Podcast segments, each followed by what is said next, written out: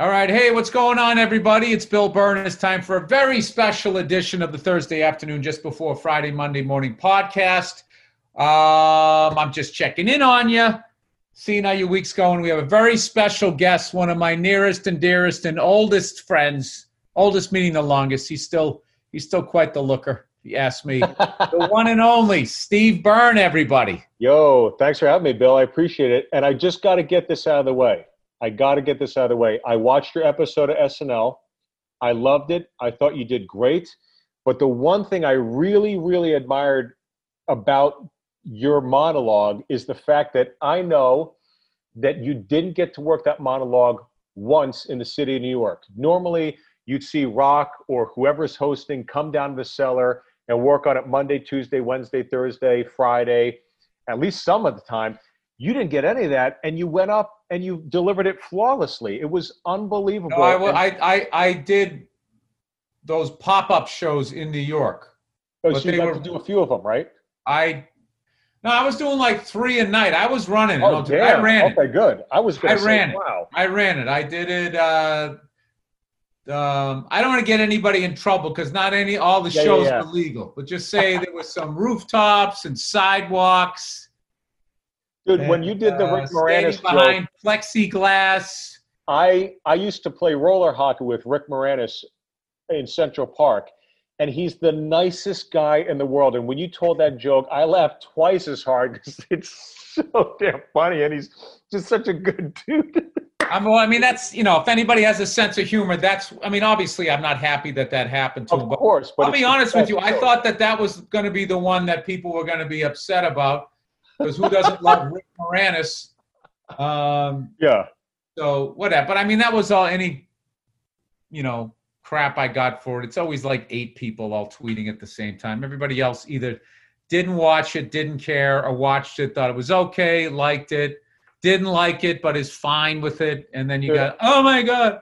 I just. did- Anyway, so I want to uh, fuck fuck me. I want to talk about you here. Well, I want to tell you though, I've done literally. This is just today. These are all the radio stations I called since 6 a.m., 5 a.m. this morning. I've done Oh my god. 22 radio stations all today, yesterday, and Monday.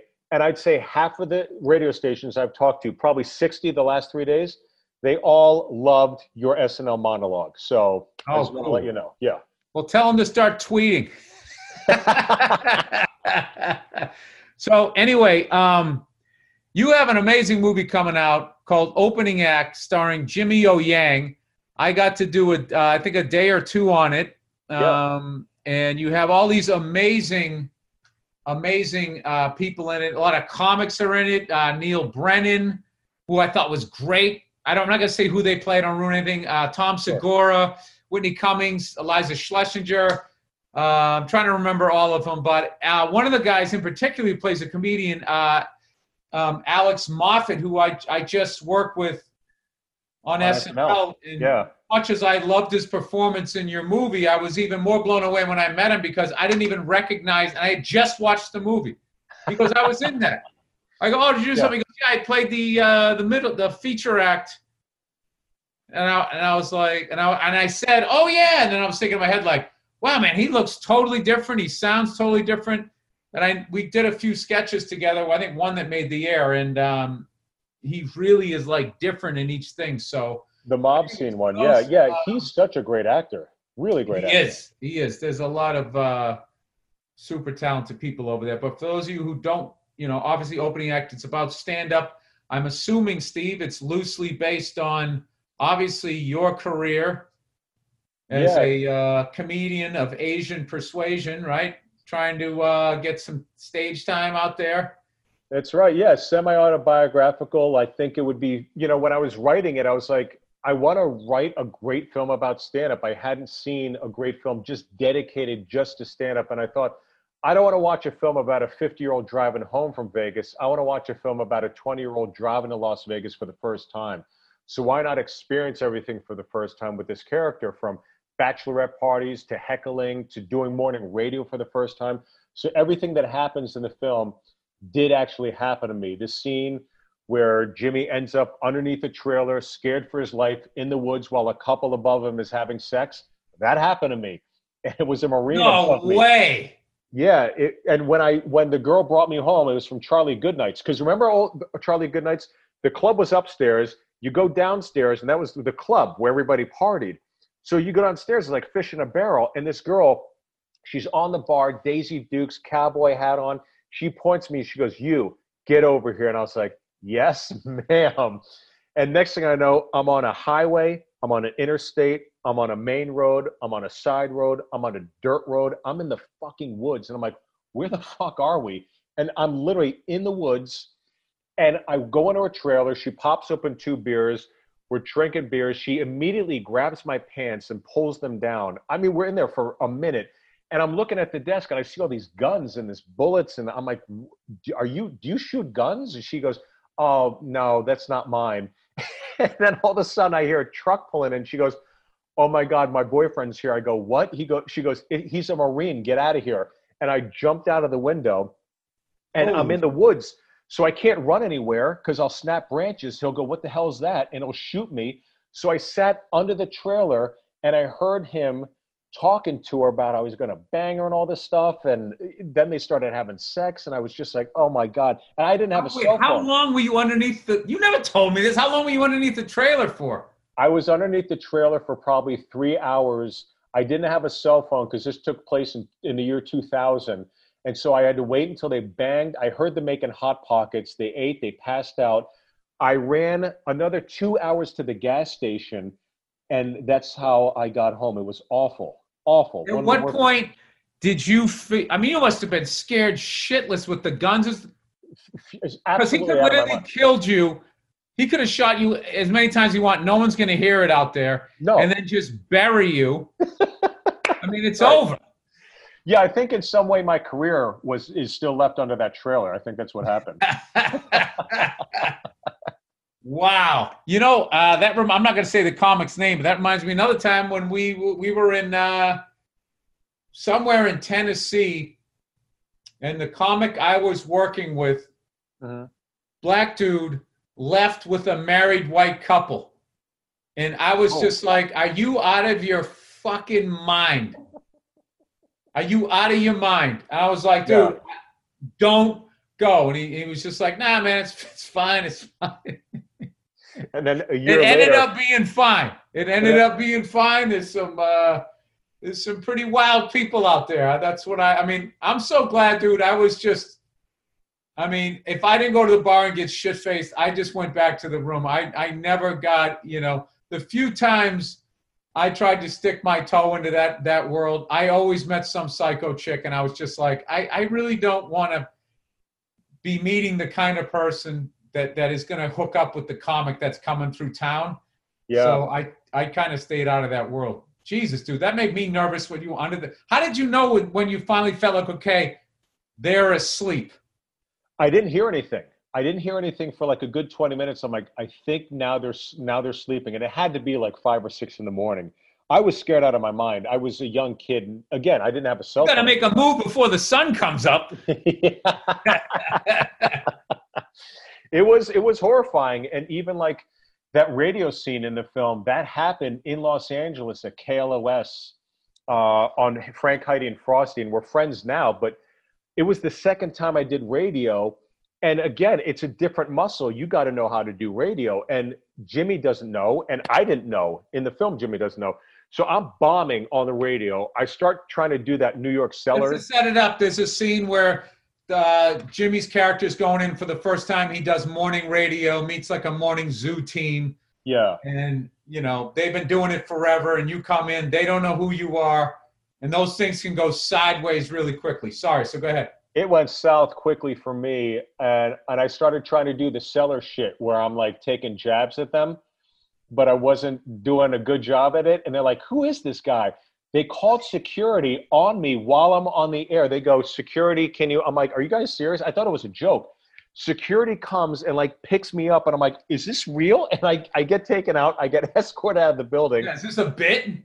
I got I remember at the time, Sebastian Maniscalco lived a block away. So I walk over to his place. I knock on his door. He goes, What's wrong? I go, Turn on the radio. We listen to them eviscerate me for 15 minutes, destroying me. He's got no charisma. He's got no future. This is in Los Angeles. How hard I, were you laughing? I was crippled. I just moved to LA. I'm like, oh, is, oh, oh, okay, okay. This is the worst. They stopped. They cut to commercial. Sebastian just put his coffee down. He looked at me. He goes, "What the fuck did you do, guy?" so the film was really taking all those awful experiences and combining it into 90 minutes so that people that have been to a comedy club can now uh, experience what it's like to be on the road and also how difficult it is to navigate those first very few few moments and hurdles we all have to go through as young comics. Yeah i remember uh doing a, a radio with this there was a, some legendary guy in cleveland. I should have known because he was like in his 60s he was still doing it. I remember he had he had brown hair that he had dyed it. And oh. it sort of had an orange tint to it. You know, they, the dye wasn't good in the '90s, right? Yeah. So I went on, and he, he was just he, he wasn't friendly, and he had this sidekick, and he was like, "Hey," he goes, he goes, "Hey, how's it going?" And I tried to do the, "Yeah, it's going great. Let's get the comedian up at six o'clock in the morning." I just I tried to do like a, "I'm so tired," yeah. but he took it as though I was shitting on his show. Oh. And he, I I don't even, it was so long ago. He just started coming at me. And by the time I was like, oh, no, no, no, that, that was aimed at me. Yeah. It, it yeah. was, I did another one. Um, this shock jock guy. I came walking in and he's got his back to me. I'd already gone through there one time yeah. with the late great Charlie Murphy and Donnell.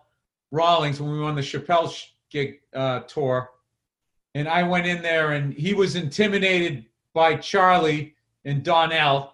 Right. He's one of those white guys I felt like didn't hang around black people, so he's like, "Oh my God, black people, be friendly to them." and I was sitting there, you know, looking like a old howdy doody. So he yeah. just was going at me. So I kind of knew he was like that.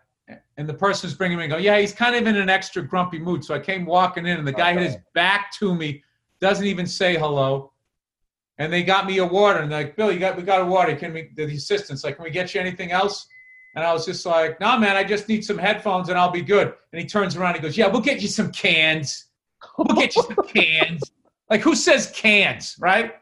And I was just like, what the fuck? And he ended up getting fired shortly thereafter, and I think he yeah. knew he was going to get fired. So he was in this desperate mood where he had to be crazy, and I, yeah. he threw a whole hot cup of coffee. I don't think it was still hot at one of his lackeys. Oh shit! Really? He threw it up and over like we was standing like a round thing. Yeah. He didn't throw it. He he made sure he threw it where it it was it was sort of going up, and the kid had time to get out of the way. But I was just like, this guy's out of his mind trashed me, said he never heard of me, and I said, well, I just had something come out. On, I go at that point, I started sticking up for myself. I go, actually, I know I just did Premium Blend or something on Comedy Central. I got good reviews or something like that. He goes, yeah, oh, yeah well, I never heard anything about it, and I'm just like, uh, thanks. just one of those idiots who like doesn't get the business because it's like, you know, you stay in this business for 15 minutes and you're going to see somebody that was here go down here and somebody yeah. here is going to go like that. So anybody you're talking to, if you're looking up at them, looking down, the next day it, it can flip. So if you if you go around doing this thing where if I don't know you, I'm going to treat you like shit, that guy could end up being, or that woman could be your boss in like a week. And for yeah. some reason, this guy uh, didn't seem to understand that. No, not like that happened with me, but I was, I just, I've never understood people, you know, just in general to treat yeah. other people like shit, but just if you have any sort of business sense, why you would do that. Especially in in our profession, because we're all stocks. We go up, we go down. Like Punky Johnson, you think about it. I asked her, she was a bartender at the comedy store, and I said, Hey, we got a scene where I need a host of the open mic. And she's the host of the open mic at the beginning of the film.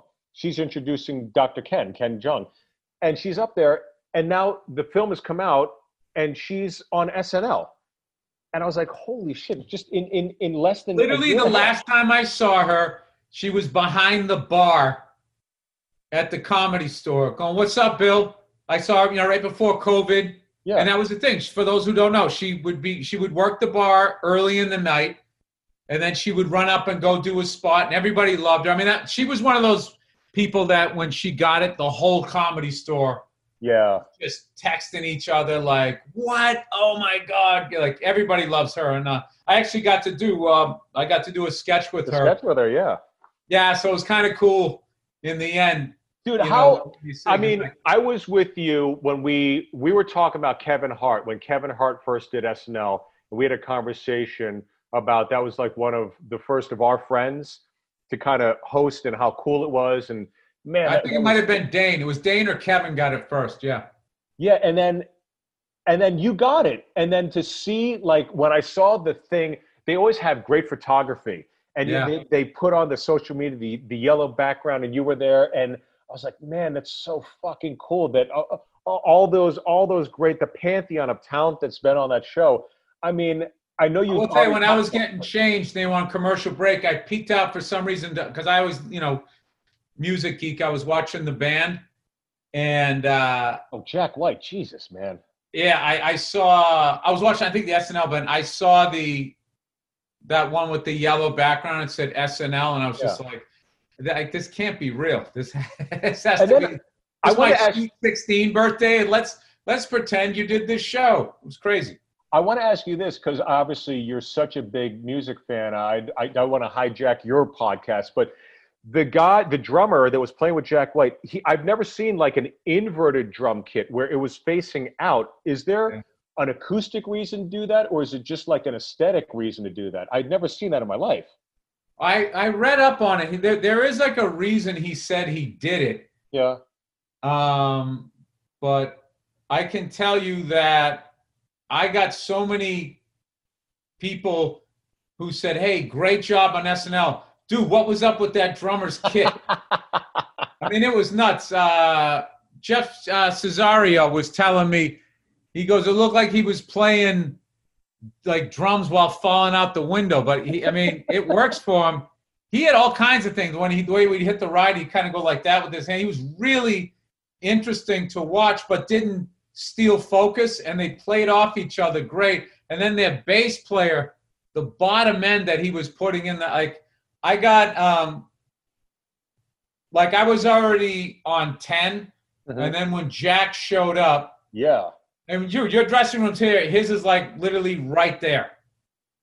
Uh, oh, by the way, this is my my SNL little cut Oh, I got. What happened? That was from the cast on the uh, Sam Adams thing. They had the fake cast, and when we Oh, when me and? Mikey Day were fighting or whatever, so at some point it it just it was like a like a cheese grater. Fucking Yeah. thing has been so annoying to try and get to heal because it's I don't know why. But anyway, um once he showed up, uh I mean the ride he takes you on, like I love that one song where he just start he starts so low and then we just let a couple like bend a few notes, few ring out, and then just Yeah. build, build, build. I mean, um, I, I learned. I I was talking to somebody last night about this. How mu- I learned the most lessons I learn about a comic is from watching great musicians. It makes no sense, but it does to me. yeah. If I see like, you know, just the the dynamics. If somebody who understands dynamics, understands how to pull it back and then unleash it, just because they're doing it musically, you can do that also with your jokes and how you control your energy, how loud you are, bring Yeah. them down, which pulls them in, and then hit them over the head. And then you can't stay up at 10 for too long or it just becomes like white noise. And um, I know we've all seen like the loud comic who has the mic like in their mouth. yeah. And it's like that only has an effect, you know, for so long. But if you have the ability to do that, it's this amazing tool that you can then have that overhand right to hit him with. So I, I get a lot out of like just how hard he was going Yeah. and how amazing they sounded. I was just thinking, like, all I got to do is nail my monologue. And then in every sketch I'm in, I'm surrounded by Groundlings, Second City, Sure. Yeah. UCB. They're going to hold me up. And then I'm going to say, now Jack White, Unbelievable. he's going to fucking kill it. And then Yeah. I knew that uh, uh, Beck Bennett had this really, really funny pre-tape thing. So I was like, we got that. And I was, that's when I, like around Friday, I was getting excited. I was like, this is going to be, this is going to be, this is going to be interesting. Oh, and then I saw the. Eddie Van Halen tribute, that video, which I didn't know that they were going to show. And I was like, uh, it was, it was an unbelievable moment. That was sick, and, and and it's great that someone who's a purveyor and such a fan of of rock as you are was there to you know pay homage to him and and to say what you were saying about deriving inspiration from music. I remember watching that Michael Jackson documentary. This is it. Remember after he died, they cashed in and showed Yeah. his rehearsal shit, and there was a moment in there where he he comes out and the band starts playing. He goes, no, no, no, no, no, Yeah. let it sizzle. And like, what do Simmer. you mean, Let it simmer.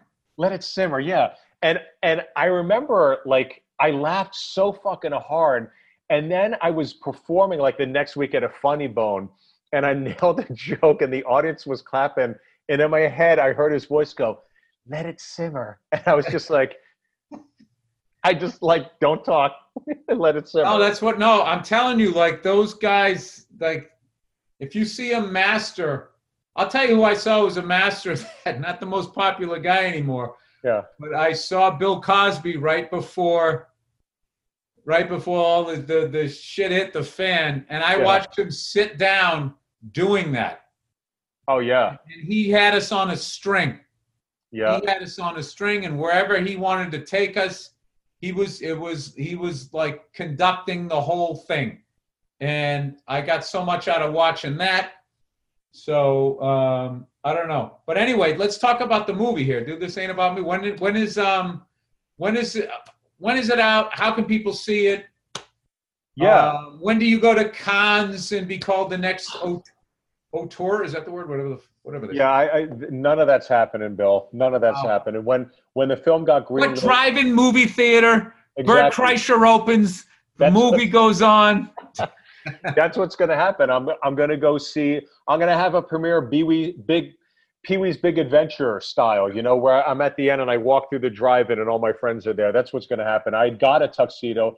I got a nice dress for my wife, and I was like, we're going to wear this to premiere to the premiere. And then the pandemic hits. It's like, well, we're going to get a six pack of Schlitz and pop open this SUV and just watch it from the back of the SUV. But yeah, it's going to be uh, Friday, October 16th in select theaters, which means if you want to see it in theater, you got to fly to a red state and watch it there, or you just watch it uh, at Amazon and iTunes, anywhere. You, there's no no there's no drive-in movie theater premiere in LA.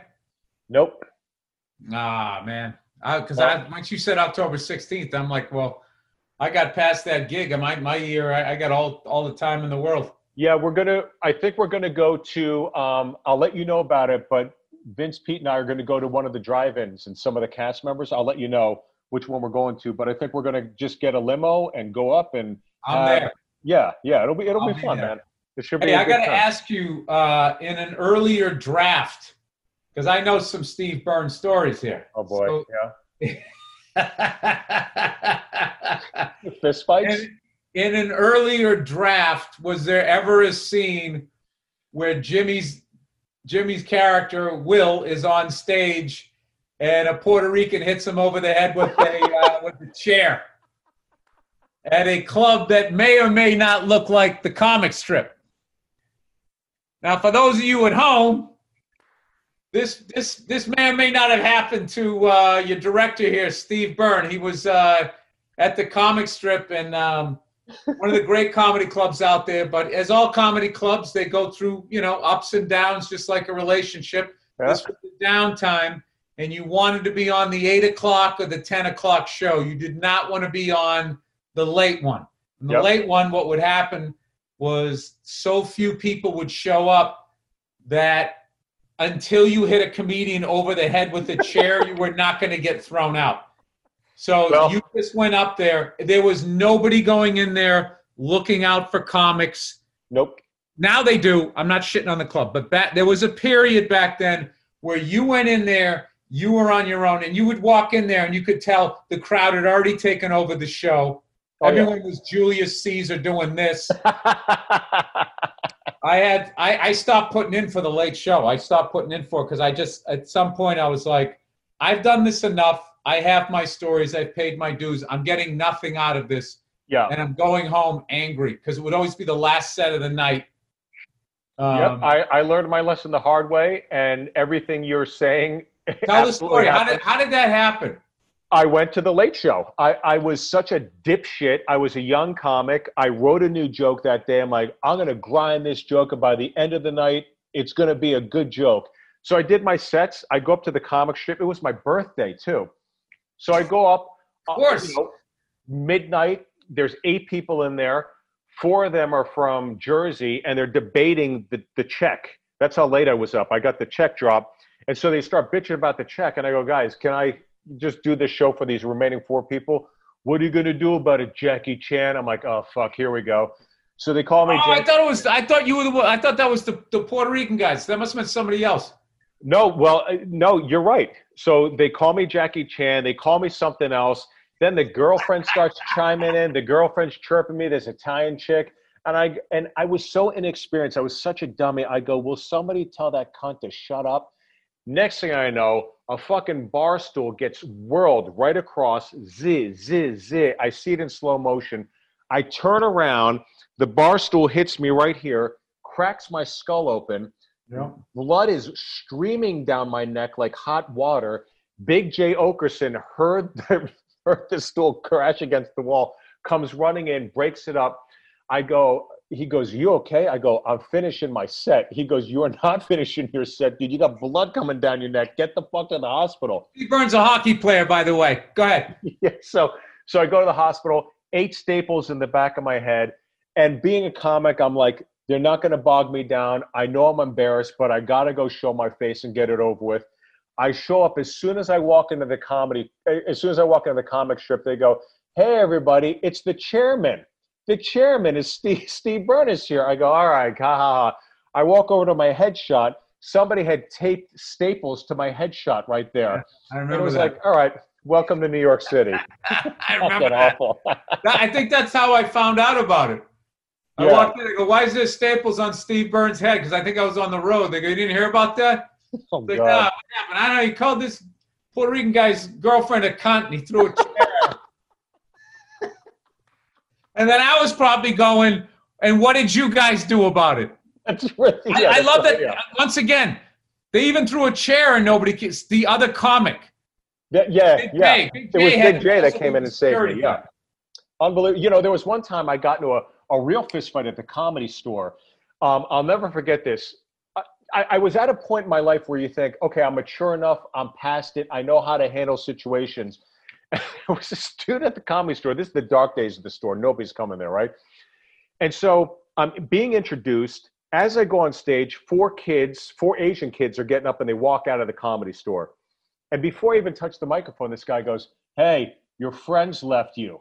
I go, What? He goes, Your friends left. And he's eating chicken wings. Now, after he says your friends left, he goes like this. He goes, and I was like, This motherfucker.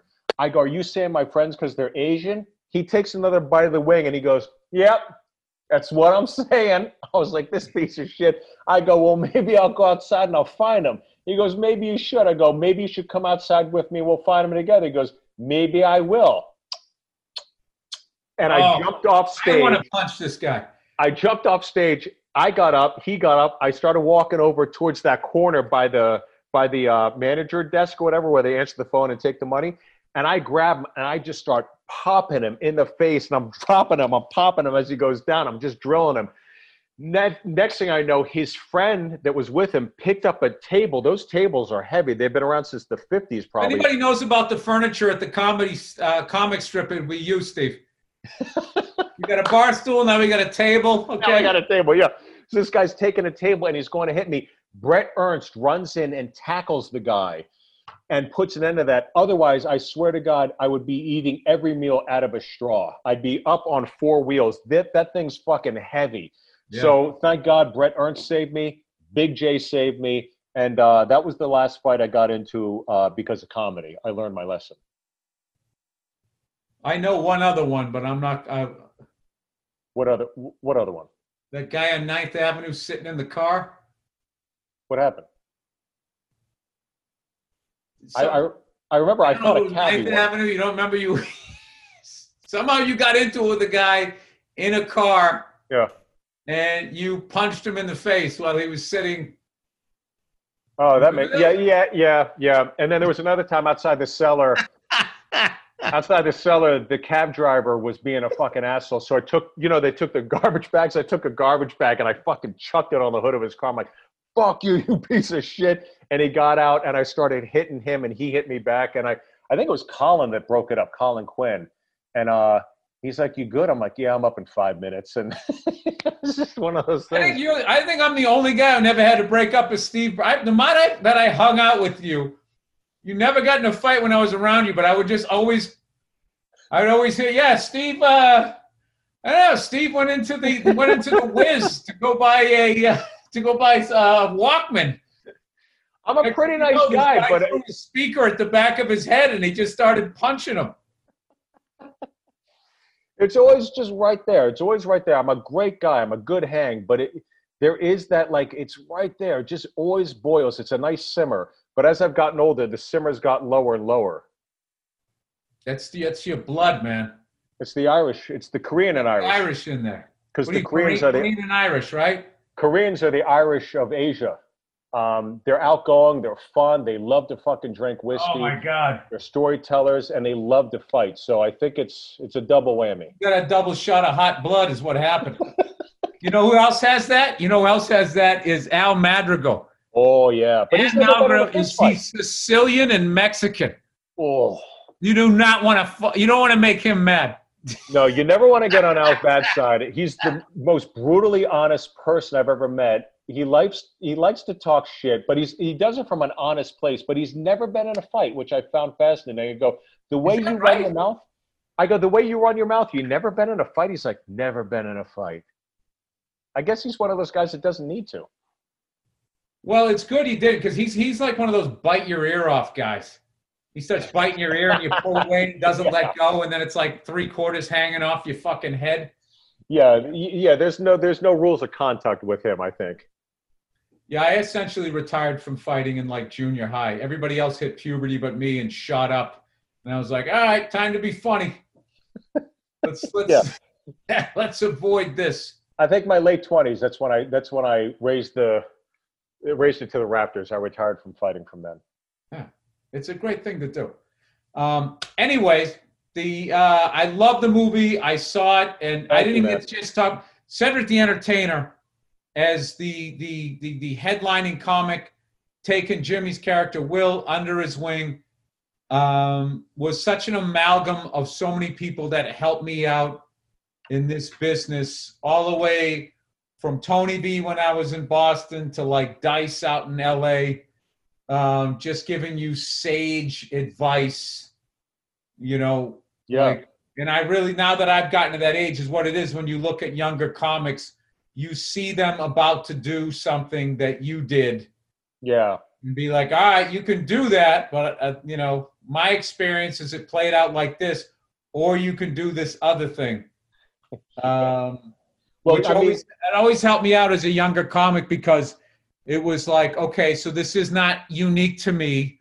The world is not attacking me. This is part of being a comedian.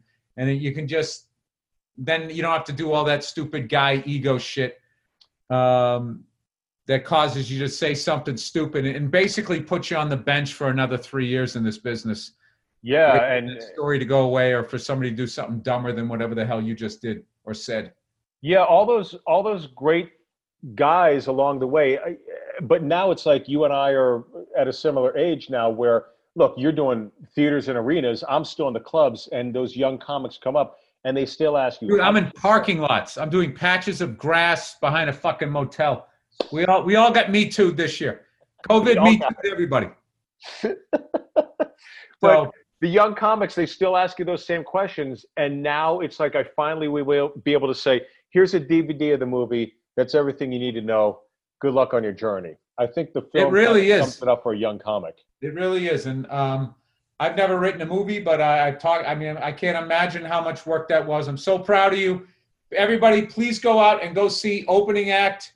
Where, can they watch it online? Did we mention where that was? yeah streaming amazon itunes wherever you stream films uh, you can see it october 16th it's released and i cannot thank you enough for doing it bill uh, you know, it was one of those things where yes, you are a friend, but it was also a favor because you're doing so much. It's like you got your pick of the litter, and to go from you know like set of the Mandalorian to coming down and doing an independent film with me and Jimmy O Yang, which I never understand. Are you being confused with the other Jimmy Yang that's so famous and popular?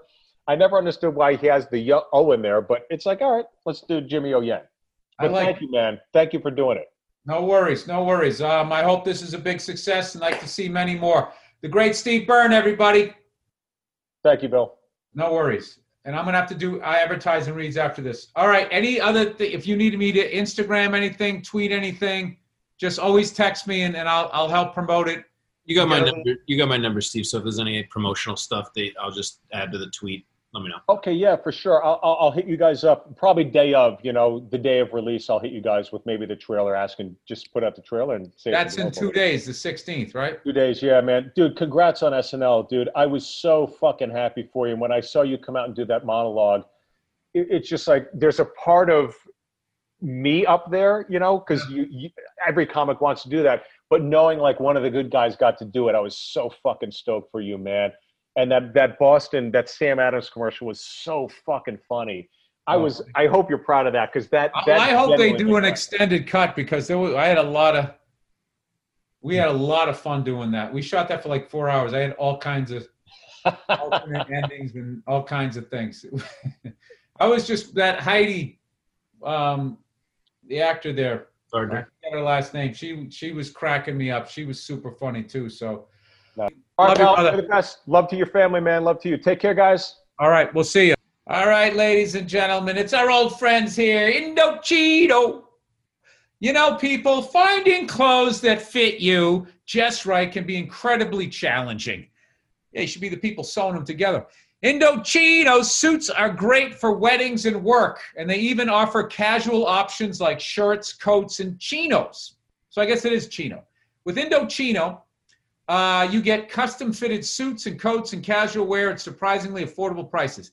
Customize everything from the fabric and the lining to the lapel shape and monogram. And since your order is made to your exact measurements, it always fits you perfectly. If you're getting married, married, geez, Indochino is no longer is a no-brainer for your you and your groomsmen. Forget the off the rack suits that don't fit different type bodies. You know what that means. You're tall, you're short, you're a little chubby. Uh, Indochino gives everyone a tailored fit. Order with ease and get it shipped fast no matter where you live. Or you feel like Kevin McHale with super long arms. Um, and with all the ways to customize, you can add a personal touch to everything and, uh, and every, personal touch everyone will be proud to wear without emptying their pockets. The best part is Indochino suits start at just $299 with all customizations included. Visit one of Indochino's showrooms across North America or book a virtual appointment at shop online at indochino.com.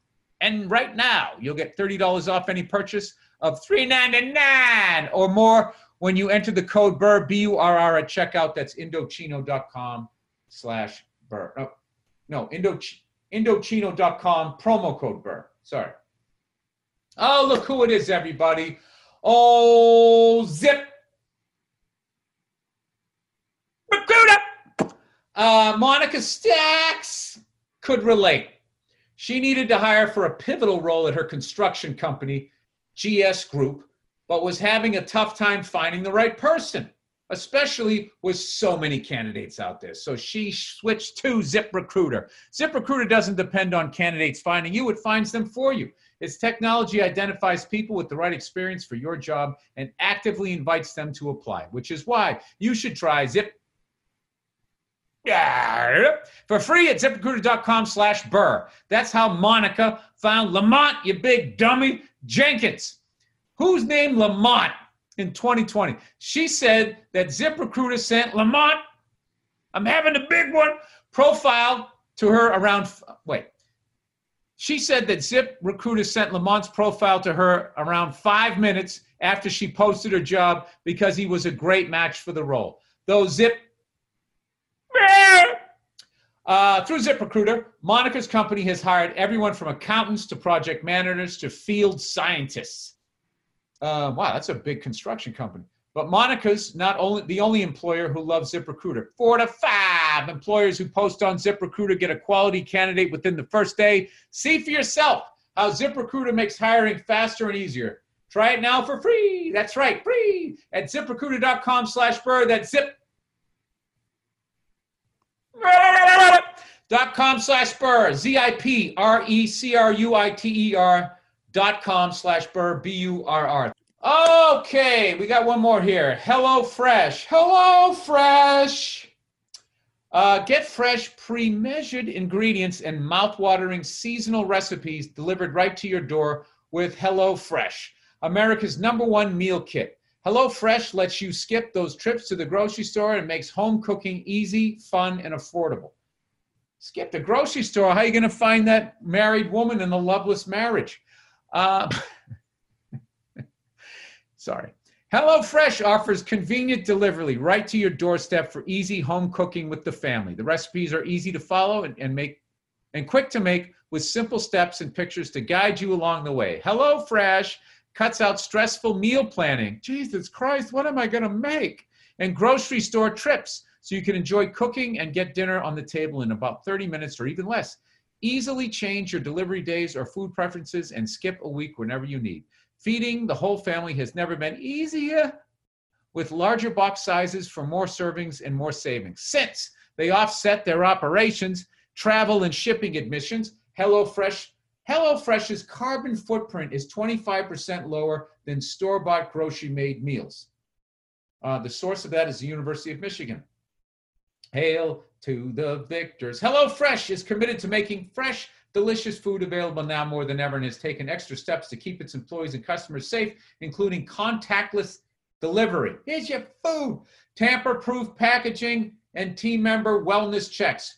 You can save 40% by using HelloFresh versus shopping at your local grocery store, and it's more convenient too. Over 90% of ingredients are sourced directly from growers to ensure the freshest recipes are delivered to your door.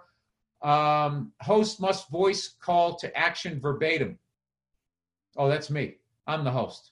And I must do the, the call to action verbatim. Well, I'm gonna if you write it, I'm gonna read it. Go to HelloFresh.com slash 80 burr and use the code 80 burr to get a total of $80 off across five boxes, including free shipping on your first box. That's HelloFresh.com slash 80 burr. Promo code 80BURR. That is it. Thank you for listening. Enjoy the music, and there'll be a bonus half hour of a Thursday afternoon just before Friday, Monday morning podcast from, you know, a year ago, or I don't know how Andrew does it. He figures Eight it years. Eight years from eight years ago.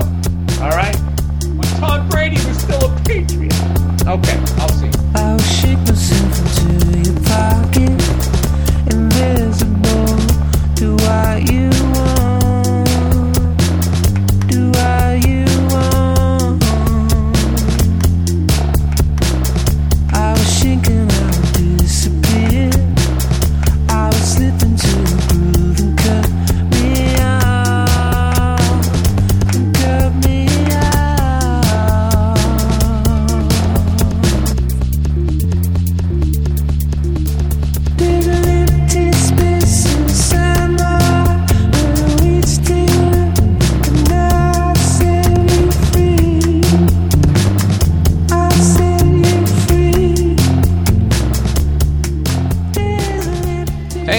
going on? It's Bill Burr, and it's the Monday Morning Podcast for Monday, October 15th, 2012. 2012, baby! Um, this is Soulful October. Make sure to wear your fake pink afros for, to raise soul awareness in October. I want to fucking have some sort of counter uh, awareness thing to try to dip into all this pink, all this pink that I'm seeing out there. It's like I got it. I was aware of it before the month. Stop jamming it down my throat there. You know, we already got a month of it in the NFL. Breast cancer, we're raising awareness. Why don't you raise money to cure it? Isn't that what you're supposed to be doing? If you're raising awareness, what exactly does that mean? They said that on my flight. I was on uh, a Delta flight, You know, went to the airport and I'm flying once again. Come fly with me, you red faced fucking cunt.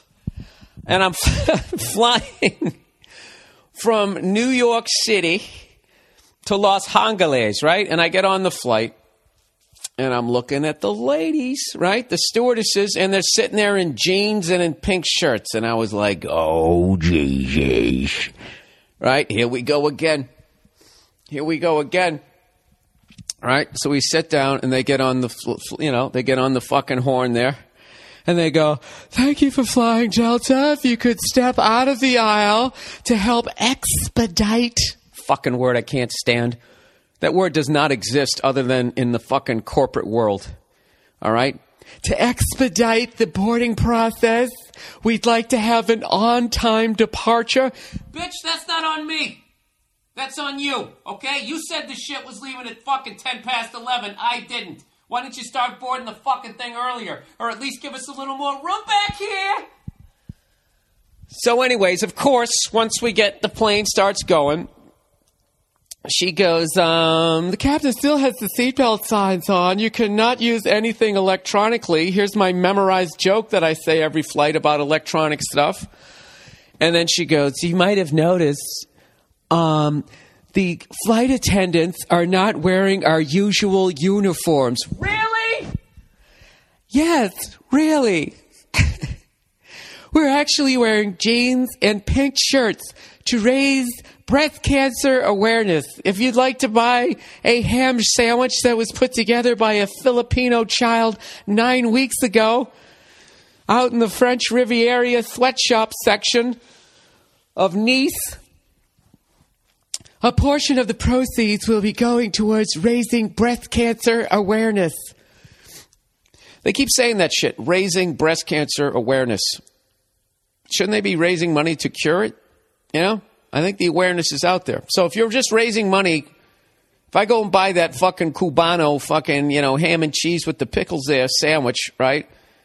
I'm buying it thinking that I'm going to help the fucking disease. Am I, if you're just doing it to raise breast cancer awareness for that, am I just giving you money to buy more pink shit? Is that what I'm doing? That's what I want to know. What, am- what am I buying this sandwich for? You know what's funny? You know goddamn well there's somebody within that fucking pink organization is pulling down high six figures for raising breast cancer awareness. You know they are. There's somebody right now down at some fucking dealership going, do I buy that overpriced shiny motherfucker or this one? Right?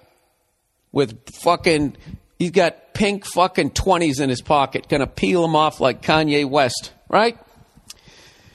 Um, Kanye West. Yabba dabba dee dabba ba ba ba ba ba bee ba ba. That's my impersonation of his rapping style. Because he thinks his crowds are like borderline retarded and they don't understand words, so he has to slow down every third one. I'm not saying I'm gonna fucking gay gaga, but then ba ba ba ba bee ba ba. Ugh, this, they should re-break his jaw because he still looks like a fucking pug. Um, oh, I am in a mood. Why in such a cunty mood, Bill? I'll tell you why.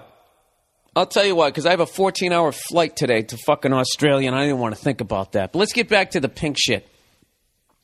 You know, one of the classic things that uh, football fans will say, they'll be like, "Well, why don't they have? Why don't they have prostate awareness month where they wear like brown stuff?" Uh-huh, uh-huh, uh-huh. You know why they don't have prostate um, awareness month? Aside from the fact that guys couldn't organize a fucking fishing trip without drinking a 12 pack first, um, it's because guys are already watching NFL football. That's why we're already watching. There's no way to. There's no. Re, there's no. What's the upside? You know, to of that, reminding us that our ass might fall out someday while we're watching the fucking overrated Seahawks. Oh, I'm going to get to that. By the way, I'm going to get to that. All right, you tree hugging fucking Kurt Cobain candle lit vigil fucking douchebags. I'm gonna, you know, I'm gonna get to you guys right fucking now. I am so sick of them talking about how fucking. Well, before I do that, let's let's be honest here. The Patriots did not deserve to win that game. Tom Brady had a horrible fucking game. Um, and our defensive backs just, I, I don't know what they're doing. Can somebody, for the love of God, explain to me what the defensive backs on the New England Patriots are doing? Are they covering the receivers or are they just merely giving them an escort down the field? We made that fucking rookie look like goddamn Joe Montana. The amount of fucking jump balls that guy threw. Just threw a jump ball. Ah, this is in the general vicinity. And our guys are just running down the field. Of course, with these new fucking uh, rules, and this goes on, on, on both sides, the, the, the rules in the NFL are just fucking horrific at this point. Do you see that Jets game? Luck, Andrew Luck throws a pick. Cromartie's running it into the end zone. Luck's coming over to, you know, to try to cause some sort of traffic so he goes out of bounds and doesn't score. And guess what? He gets blocked and he falls on his ass and they call a penalty. Roughing the quarterback. I mean, I, just, it, I don't, I don't get it. I don't. It's one of the worst fucking calls I've ever seen in my life, other than that fucking call against the Yankees at second base. Now that that that right there was. Um, I would investigate that umpire. Did you have like? Did you have money on that fucking game? Whatever, whatever, whatever. So that's bullshit. That whole the whole protecting of the fucking quarterback is such horseshit. There was one play the Patriots, one of our linebackers came in right. Seattle's quarterback is in the follow through of throwing the ball. He goes to swat the ball. The ball goes by. He misses it, and part of his forearm, I mean, hit the guy's head. I mean, not even hard. He's swatting at the ball. They call roughing the passer. And that was yet another jump ball that he threw. And this is the coverage the Patriots guy has. He gives him his little little touch. You're allowed to touch the receiver in, within the first five yards, but I think at this point you're allowed to do it with only two fingers. You know, one in index finger or two pinkies and a thumb. Okay, you're allowed because pinkies are shorter. You're allowed to touch the fucking receiver, and then after that, you just all you can do is run next to them. This is why, if I see one more mediocre fucking jackass throw for 350 fucking yards, it's unbelievable.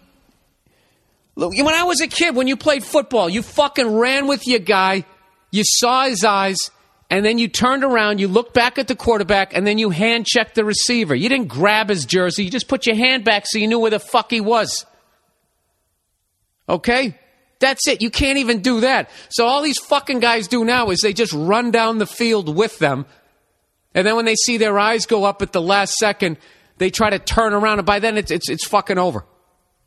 By the time they realize the ball's there, the receiver's fucking dick is in his face, and then they just sort of grab around his waist and pull the guy down. And they're like, oh, another big gain for fucking Joe Blow. He has 400 yards passing in the second quarter, a new NFL record.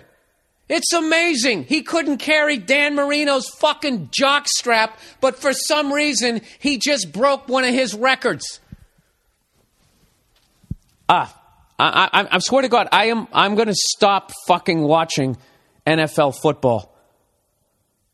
If you can't fucking hit the quarterback and you can't cover the receivers, and I have to watch another fucking guy go 36 for 58, I don't want to see 58 six yard passes in a game. I don't want to fucking see it.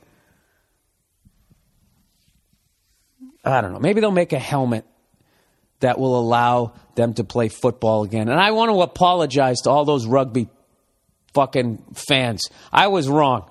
After really watching it this week, you know, I've been on the road for six straight weeks. After really sitting down there, watching the NFL package, dude, I don't even recognize the fucking game anymore. Do you know somebody? What my buddy was is back east in Boston. Do you see fucking Wes Welker? Was a tough son of a tough son of a bitch. Did you see him get fucking stuck after he made that catch? Just a fucking great old school rattle your fillings hit. It was the shit. One of those things where you sit at home, you see the hit, and you're like, yeah, right there. Aside from obviously the speed of the game, that hit right there is why I'm on the couch watching and not playing. Because if that ever happened to me, I would have fucking, if I didn't die instantly, I would have been crying like a little girl and I would have crawled off of my forearms and just laid in the fetal position for the rest of the fucking game. As opposed to Welker, who got up, was out for one play, and came back and counted like another 15 yarder. Um, just a great fucking hit. Some fucking sports guy in Boston, my buddy was telling me, said that the, that the guy should be fined for that hit. I don't know. This is it. You know what it is? The timeout generation is coming of age. And uh, I don't recognize it. But I got to tell you, uh, fucking Seattle, their fans annoy the fuck out of me. They really do. I am so sick of them getting all this fucking credit for being this loud crowd. The 12th man. You know your 12th man should be? It's, your 12th man every week should be the architect that built that stadium because they knew you guys were just average fucking fans. So they had to like design a symphony hall to enhance how loud your cheers are. I went to that stadium. You can't fucking believe how loud it is. You're looking around going, how is it this loud? And I'm looking at the expressions on people's faces. They're not any more intense. Nothing. It's that fucking overhang. They built a symphony. To capture every fucking cheer that goes up there. And now these guys are out there act thinking they're like these badass fans with your ugly ass fucking uniforms. Ugh. And to make matters worse, yeah, and, and every week they have some fucking B-list celebrity go out there, and I forget what he does. He blows a trumpet or raises a flag. It was so forgettable. I was actually at yeah. It's most of this is because I'm mad that my fucking team blew that goddamn game. No, we didn't even blow it. We fucking didn't even deserve it. We didn't fucking deserve it. And is this cunty? Am I now taking away from Seattle? Yeah, to- Seattle totally deserves it. Their fucking defense is great, and everything was awesome. And I really liked. I love how fucking big and hard their uh, their their corners hit, and everything was great. And then this morning, I'm watching the NFL Network, and one of their corners is on there talking trash, but he's like giddy. It was like uh, I had douche chills going up the arm, back down the arm, and back up the arm. He was just like, oh, you know, before the game, I, I said to Brady, we're going to beat you. And he's like, talk to me after the game. And then we won. And then I was like, yeah, what's up now? You know, we're, we're, we're like a team. They're like, they're like the Brady bunch. And, uh, uh, it was like, dude, please stop talking. You just won. Just sit there like it was no big deal. Why are you trying to act like you're a badass and you, you sound giddy? You won a game in fucking October. Absolutely giddy. He sounded like he shook Elvis's hand. Uh, and you can quote me. Put it on the NFL network. Oh, go wash your dreads. Nobody gives a fuck. Win one, you win one fucking game. you win one fucking game in October. And you're fucking sitting there texting about it. And then Tom Brady said this, and then I said that. Did he? Right, some he said, fucking she said horseshit. Just be thankful that you have one more fucking victory than you really deserve because of those replacement refs. Honestly, Seattle, honestly. Do you really think you're going to win the Super Bowl this year? You know, even with your your your enhanced acoustics there, you know, who um actually, you know, that'd be interesting. Um who who who designed that stadium? Did Paul Simon, did he have a word in that? Did he sit there on the 50-yard line? You know, singing one of his uh, going to San Francisco songs? James Taylor maybe? He sat out there. Okay, James, let's just see if we've moved the roof in um, far enough to capture every sound in this building. I've seen fire and I've seen rain. I've seen sunny days. Oh my God. Oh, wait, most of that, most of that was, I'm just pissed that my fucking team lost.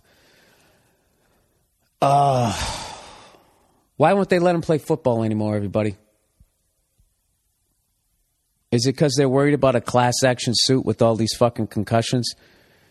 Just makes make them sign a waiver. I understand that if I get my head slammed at 40 miles a fucking hour every three seconds playing this game, that eventually there might be some sort of physical side effects. I take on all these personal fucking uh, risks myself, and I agree to go out there and play football the way it was meant to be played. Ugh, I got to tell you right now, the two biggest things ruining the game, though. I mean, you do have to protect the players, but the fucking Brady rule. I'm actually sitting there watching Brady, and he's bugging me. Every time he gets somebody runs by him too fast, he looks over at the ref. It's just like, you know, I, I, it's it's it's. I'm gonna stop. I'm who, I'm not gonna stop watching. I'm just gonna keep bitching because I have nothing better to do on a fucking Sunday. There's the truth of the matter. But this fuck dude, back in the day, defensive backs, man, they had attitude, man. They were up on their toes. They were right up on the line. They got in your face. They could fucking intimidate you. But like, you can't even play defense. It's like a chaperone on a fucking prom night. I don't know, but even if you could play defense, I swear to God, our fucking corners are terrible. Fucking terrible. I know I don't get the fucking game, but you know what I can't stand? I fucking hate zone defense. I hate when you're covering a guy and then you just let him go. You let him go, and then that other, and then he has like eight yards before another guy's going to go pick him up, and they're like, "He's sitting down in the zone." Sitting down in the zone, he's not even fucking covered. All right, I got my fucking tampon out. Let's go. Let's fucking plow ahead here.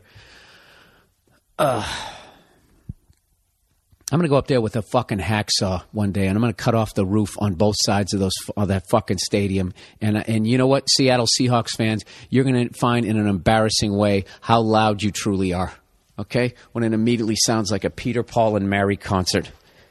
All right, you granola bar eating jackasses sitting there acting like you tough guys up there. What do you do? All you tough guys are out to sea getting the fucking crab legs. What do you guys do? Huh? Sit around and talk about the New World Order? You know, you're such rabid fans, you lost your basketball team. Go fuck yourselves. Um, let's try neon green. Hooray! Ah, Jesus. Hey, did you guys hear there's a new strand of gonorrhea out there? This is a nice segue. Airborne gonorrhea. I really need an echo for that. Airborne, born, born, gonorrhea, rhea, rhea, rhea. Airborne fucking gonorrhea. Can you believe that shit? Just when you thought it was safe to take your dick out, right? Here comes airborne gonorrhea. And we have evidently San Diego State University to thank for it. All right. So there's a mysterious case of this kid, right? He's never gotten laid in his life. He's kissed a couple of girls, but that's it. And somehow he ends up with fucking gonorrhea. Um, so the doctors can't figure it out. Let's pick it up here. When questioned about any physical contact or possible mixing of fluids, the dude responded, Well, I did sort of brush up against this pretty girl's arm, but I don't think she noticed. So this kid, as far as they're explaining, is basically a virgin. Said after explaining his situation to the doctors at UCSD's Student Health Clinic, uh, but, but, but research began examining the peculiar case. Um, this fucking egghead was the first guy to suspect a fucking thing, uh, a new strain of the disease. Sometimes, well, here's what he says. Sometimes when a bacterial disease is present in extremely high quantities within a relatively small location,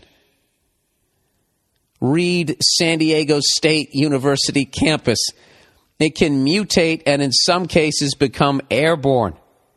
As it turns out, this was the case at San Diego State University.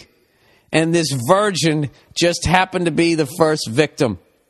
That's how filthy these fucking kids are down there. Jesus Christ. They must be going to class barefoot. Bunch of fucking animals down there. Um, anyways, some chick who accompanied the virgin to San Diego State said, Yeah, it really sucks that the dude who drove us got gonorrhea. I mean, he didn't even get any ass. This is a woman saying this. And still, now look at him. That really blows. Wow. Well, there you go. So there you go. If anybody has a daughter and you're thinking about where not to send her, I would not send her to San Diego State University. Why? Because of the, the curriculum? That how you say it? The curriculum? The, the safety issues on campus? No. What, well, well, what is the reason? It's because of airborne, board, board, gonorrhea, rhea, rhea, rhea. Airborne gonorrhea. That is just fucking insane. San Diego State gives you wings. gives gonorrhea rings. They're like the fucking Red Bull of STDs. That is fucking dis- shame on you, San Diego State University. What are you guys doing down there? I can tell you what you're not doing. Good fucking lord. Get a you know what? They're going to invent a new condom. You know, that just you you're going to put it on like a fucking bathing suit and it's just going to cover everything. It'll be like a, a, a speedo condom. You know, but it's but it's very flexible. So you're still able to have some sort of sex. It's just oh, you see this shit? It's over. This is nature, man. Nature knows there's just too many of us. And she's just I don't know what she's doing. She needs to step up her game though, because if you think fucking airborne gonorrhea is gonna stop us, I got I got I got news for you, lady. I don't I don't think it is. You know what I realized? I am 22 minutes in. I always fucking do this, and I forget to do the goddamn ads. By the way, congratulations to Sandy uh, Seattle. You know you know I'm fucking with you. I'm just fucking pissed that we lost. All right, before you send me all your fucking. You know, I did an episode of Inside the NFL this week, and at the end of the end of it, I'm standing there with Phil Simms and Chris Collinsworth, who are two of the funniest dudes ever such a great experience doing that show. So they have me picking games. So I'm standing there with a guy, you know, two guys who both played in Super Bowls. And I'm just some moron from the stand. So I'm not really going to sit here and give my picks. I'm just going to act like an idiot. So I predicted the Patriots would win by 40. I said the Texans wouldn't win because I didn't like their quarterback's face. I was going to pick Tampa and then said, ah, they got a pirate ship in their stadium, you know? They're not taking it seriously. I just did stuff like that. The amount of people who took it seriously, like you thought they were going to win by 40? Epic fail. It's like, do you, do you really think I thought they were going to win by 40? Unreal. Um, unreal. Um, my Jim Florentine, my Paul Verzi doing Jim Florentine. You got to listen to Paul Verzi's podcast, by the way. Um, the uh, I think it's the Verzi effect. I can't remember what the hell he calls it. All I know is that Robinson Cano is 0 for 26 in his last 26 at bats. He just he just set a new playoff record. Nobody in the history of the game has gone 0, 0 for 26. You know, what does Verzi say? Verzi just ah, you know, he's just in a slump. I got to talk Yankees though here in a second. Hold on. Here we go. Here we go. Let's let's do some uh, let's do some reads here, man. Um, all right, what do I got here? Uh, all right, mortgage rates just hit an all time historic low 3.125%.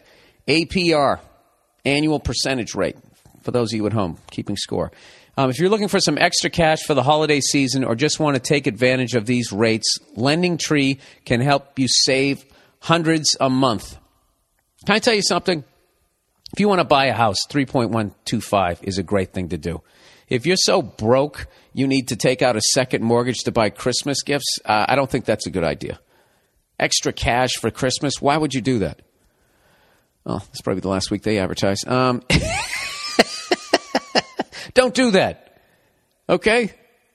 You're going to go buy a bunch of Christmas gifts and not have a roof over your head? For God's sakes, man, let's think this through. Anyways, it's easy, it's free, and you can feel confident in the lender you choose. Go to lendingtree.com and complete one easy form that takes less than five minutes to do. This is basically like, you know, when you're going to like, uh, maybe you're going to go down to San Diego and avoid San Diego State University campus, and you want to find a cheap hotel. What is it, like Orbitz? This is like the Orbitz of, of mortgages.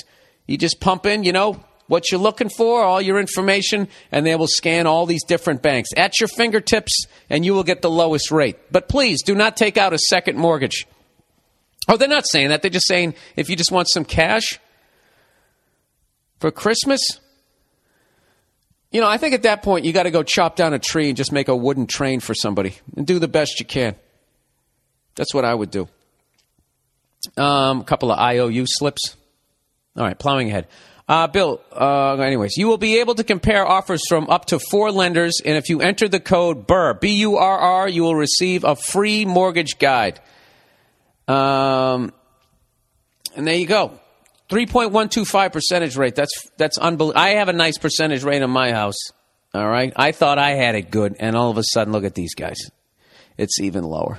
And I know what you're thinking. Well, why don't you refinance, Bill? I'll tell you why. Because after all the rigmarole, it's going to end up costing me more money. So I'm locked into my rate. All right. If you want to get locked into a better rate right now, now's the time. Get yourself. You know what's great about a house? If you just pay that thing down, you know, when the apocalypse comes, you own your thing. You own your little hut as everybody else is getting thrown out by the bankers. Wah, wah, wah, coming down the street like the penguin in the old Batman movies. Um, you know who's getting who? If you're going to pay for 30 years to have the, one of the low, all-time historic low interest rate. There you go. All right, Bill, we got it. We got it. Um, then, of course, the classic, stamps.com. Do you like going to the post office? Really? Well, what's wrong with you? Wouldn't it be great if you didn't have to go to the post office because you could do everything that you could do at the post office within your own home, dwelling, or tent city?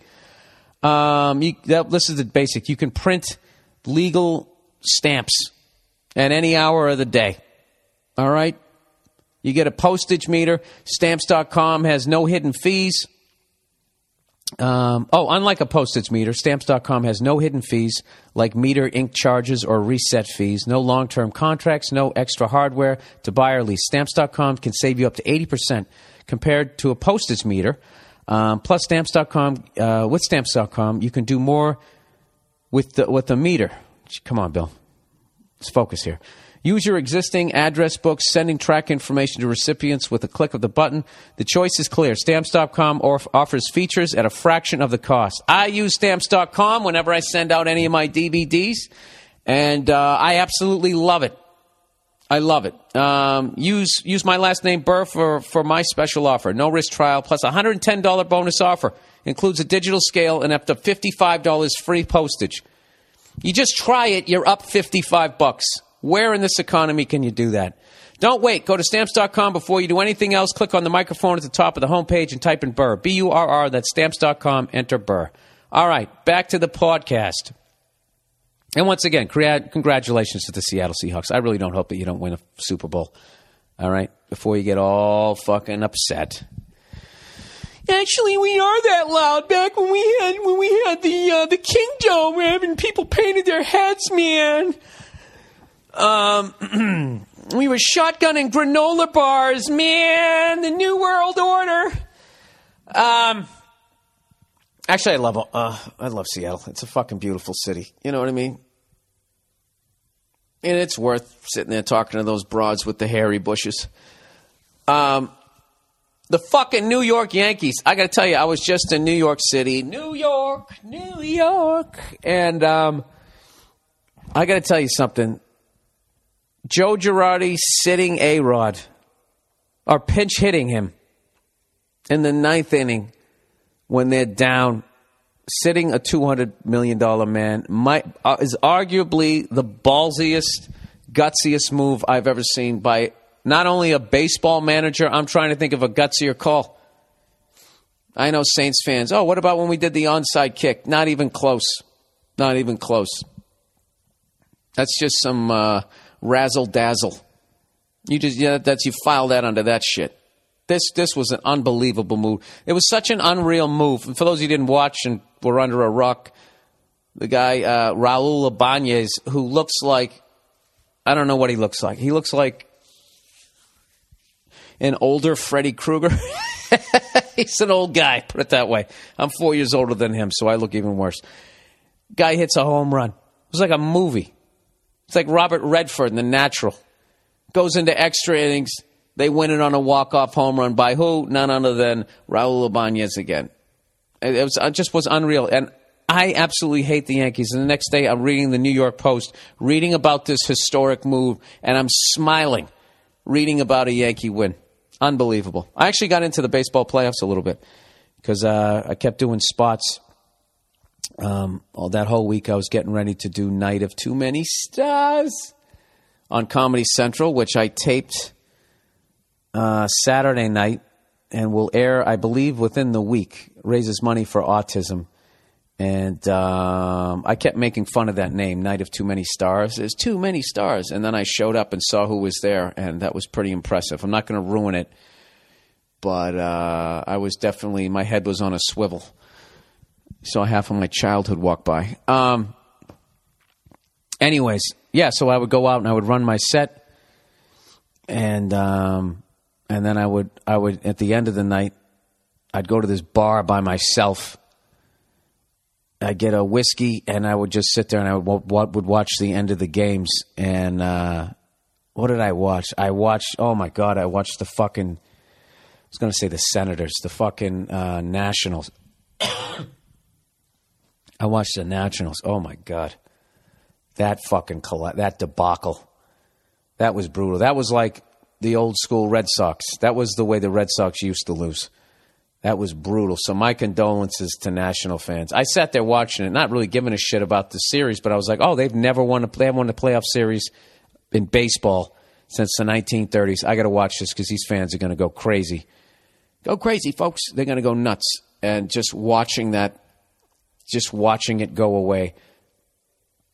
What the hell were they? Were they down by four runs?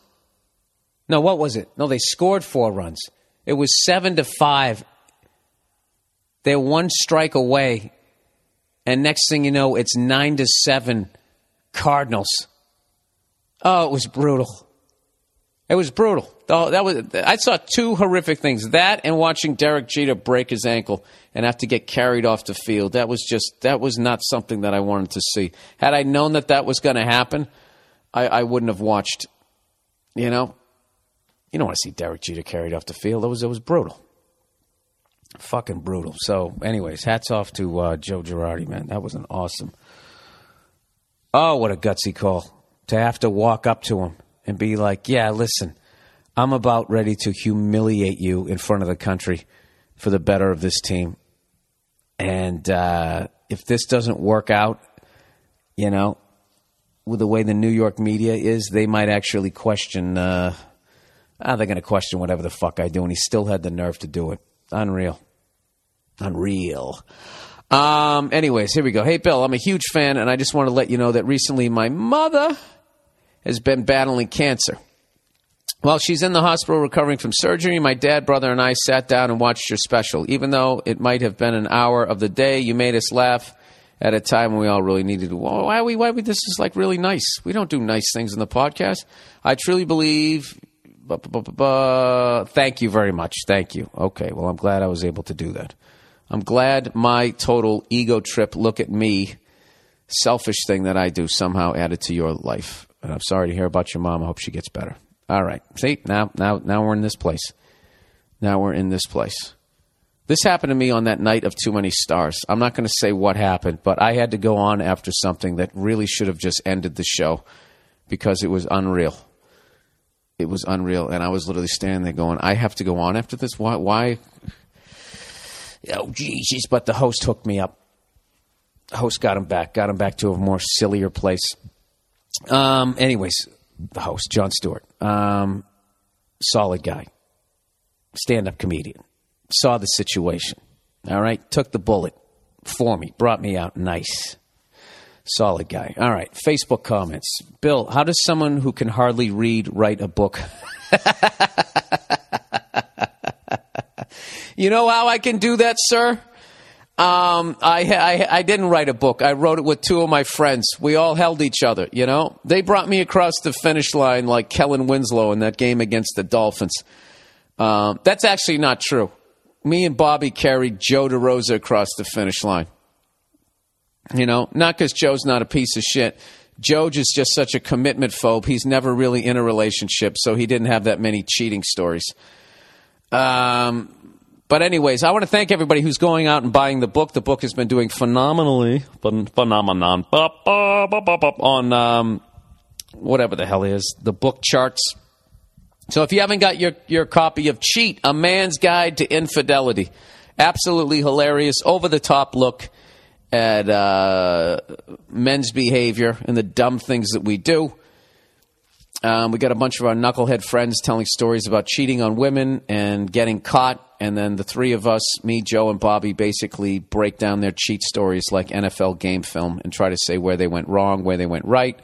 And in the back of the book, the true reason we wrote the book was to hype our short film that we got into the Tribeca Film Festival called Cheat. Um, you get a link to the movie and you can check it out, and it's awesome. So thank you for everybody. And also, my special, You People Are All the Same, is, is uh, still available for download at billburr.com. And if you're having problems downloading it, you have totally my empathy because I would screw it up too because I am also not good at the computer, the art of computers. Just make sure when you just in this, if you have a problem, all you need to do is in capital letters in the subject line. This will help me find your email quickly and get you the special as quickly as possible. Just write stand up special, and then in the body of your email, just have your PayPal receipt copied, and we'll get it right out to you. Okay? Because if you just say, "Hey, I bought it, I couldn't download it," I have to do the extra thing of going, "Okay, send me the receipt, we'll get it to you." It's an extra step. All right? We're trying to expedite the process of you getting the special. All right. Speaking of special, Led Zeppelin special. Mr. Burr, tell me you're excited about the new Led Zeppelin film about their 2007 benefit concert. Um, Jim Florentine talked about it on his most recent podcast and mentioned how Bonzo's son stole the show. Yeah, Jason. I actually talked to Florentine. Well, texted about it. He said it was the best concert film he's ever seen. Um, and I also heard that the members of the band were were, were ridiculously excited after they saw it. Um, so he goes, So I thought that this might be the best dilemma question for you. If you could see only one last concert, would you choose ACDC in Argentina or Led Zeppelin with Bonzo's son? Oh, I uh, that's that's actually an easy one. I would have to say Led Zeppelin with Bonzo's son, just for the f- simple fact that I've seen ACDC a bunch of times and I've never seen Led Zeppelin, and um, as much as I would love to see ACDC in Argentina, yeah, I would I would go see Zeppelin. You know what I I mean because I, I already- I saw some clips of it. What I liked about how Jason played was you could just tell that he wasn't intimidated by the moment. You know that poor guy. He basically he had to follow the greatest drummer of all time, his dad. It'd be like if you were Jordan's son and you're playing hoop. Even if you dunk on somebody, somebody's going, "Yeah, but your dad, your dad would have jumped higher." He's had to deal with that his entire life, and I just felt the way he was playing, he didn't give a shit what anybody was going to say, and he did this great blend of um, stuff that his dad played on the classic recordings and stuff that I've heard on the Zeppelin bootlegs. He kind of blended those perfectly while also just being in the moment himself, I felt like, and throwing in some shit that his interpretations and he, he it was it was perfect. He did the perfect balance of of staying true to the original and then adding his own flavor to it without getting in the way. It was an absolute masterpiece. So um, there you go. Look at that. After coming out hard, coming out hard and trashing pink shirts and everybody in Seattle, look at him coming around here, giving uh, giving fucking props to the Yankees and shit. Jesus Christ Almighty. Um. Anyways, Bill, Bill, uh, beer. Oh, beer. Um, fear of STDs and downgrading. Um, what's going on, Bill? Love the podcast and all the advice you have. You know, fuck this. I'm not going to read this right now. Let's talk about how the I have to get on a fucking airplane today to fly to Australia. All right, which is definitely exciting, exciting and new. Get on board. What are you going to do? You're fucking trapped here for fucking 14 goddamn hours. You have two options sit there and take it, or do permanent damage to your liver by taking some sleep aids. Yeah, I don't know what I'm going to do.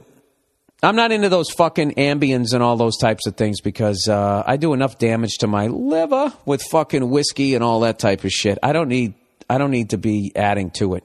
You know what I mean? You know, like when the ref gets knocked down in a wrestling match, and then and and the hero guy with the long blonde fucking mullet is over in the bad guy's corner, and the guy who's not supposed to be in has got his foot on his fucking throat. The other guy kicks him in the head allegedly. Yeah, I don't want to be doing that to my fucking liver. So, I actually tweeted this out. These these are basically my options for a 14 hour flight. 14 fucking hours. 14 fucking hours. What are we what are we going by ship here? Huh? What what are we doing here? Um All right. First option. I watch all three Godfathers plus Goodfellas, and then I try and sleep for six hours. That'll be 14 hours. Or I uh, take a fistful of Ambien and I watch Raising Arizona. And then I'm there. But I, I've done this flight before, and I did it out of New York City, and I, I flew with this lady, and she took some of those drugs, and I kept looking over at her, jealous, as she just slept hour after hour after hour, and I was sitting there fucking playing Tetris for like fucking eight hours. um, but, at the end of the flight, when, when she went to get off, I swear to God, she looked like she got the shit kicked out of her. But for some reason, her face had didn't have the bruises, but it was all puffy. She looked horrible, and uh, I don't want to do that shit. So I think I'm going to go with the fucking yeah. But my my laptop's going to run out of battery life. Did I ever tell you guys how I don't like that movie Casino? It's just too fucking violent. It's it's just too fucking violent. I love all the other stuff in it, but that shit where the guy's eye gets popped out, or where they making Pesci watch them beat his brother to death with the bat, and they're like burying him while he's still fucking half conscious. It's just it just it's just too much. Just fucking rubbed me the wrong way. Those fake deaths I couldn't handle. um, fuck. So what am I gonna do? I'm taking the lovely Nia with me, of course. Of course, she wants to go. She never goes when I need her, like when I'm going to fucking, you know, some godforsaken place. You know, if I'm going someplace fun, oh, she's right there on my hip. You know how ladies do that. Oh, I want to go. That sounds like fun. Oh, yeah? How come Jacksonville doesn't sound like fun? What about Cincinnati? You don't think you can have some fun there? That's the great thing about this trip is I had fun in all those places. I had an unbelievably great time in Jacksonville. Shooting guns, eating gator, going to the game, and then I went up to fucking Cincinnati and I ate their fucking ribs. I took a river boat over to the game. I had a great I had a great time. I really did. Um, oh, and speaking of a great time, and this is totally just free advertisement. There's a new stand-up comedy club in New York City. There's a new girl in town and she's feeling good. Um, Jesus Christ, what was that? That was that was Alice. I didn't always knew that. There's a new girl in town and she's feeling good. Got a divorce and a big tooth kid, and we're going to Arizona. Cause I'm gonna tan up my MILF titties. I forget how it goes. Anyways. that dude was a cute kid, and then once he fucking he once he grew up, wow, he went through his fucking awkward years. All of a sudden, he had giant fucking teeth, and uh, he didn't look so good. Tommy, Tommy was his name. Um, the fuck am I talking about? Why did I just start singing that? Oh, a new stand-up club. The guys who run the club right now are fucking sitting on the edge of their seats, going, "Is this fucking ADT ADD douchebag actually going to get to it?" yes, I am. Um, there's a new, new new comedy club. It's called The Stand. It's on Third Avenue between 19th and 20th Street, and um, has unbelievable food. And there's a great comedy room downstairs. And I hung out there all fucking weekend, all week, building up for the night of Too Many Stars. And uh, I had an awesome time, and that's definitely going to be a regular stop for me when I come back to New York. And you should, it's, it's fucking great. It's a great place to take abroad. They got good food, great comedy downstairs. And um, yeah, it's kind of the same setup as the, uh, the comedy cellar. You know, restaurant upstairs, comedy room downstairs.